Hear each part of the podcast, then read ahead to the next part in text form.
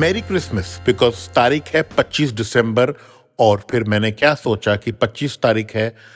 तो people to get over a bad thing need something which is very very good very very energizing and that's how i went to the cinema hall after 2 years to watch a movie called 83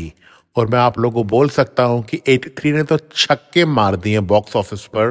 because it was so worth going to the cinema to watch this movie call 83 which is on the 1983 world cup cricket match I am not a fan of cricket but I can tell you ये picture देखने के बाद I am definitely a fan of the Indian cricket team which played that match so beautifully and the way Kabir Khan has made the movie it's definitely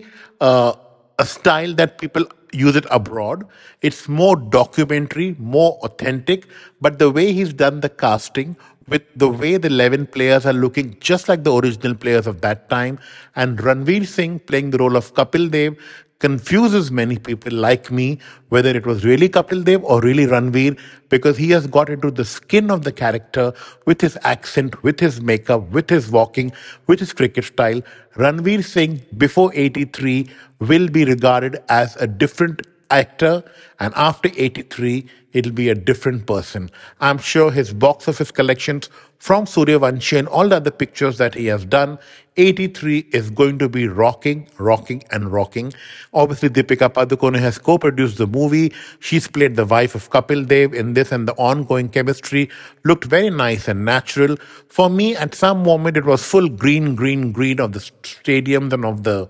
cricket and the pitch and the cricket language. Again because i'm not a cricket fan but people in india worship cricket and they are going to go crazy with 83 a movie worth going to the cinemas a movie which will make every indian proud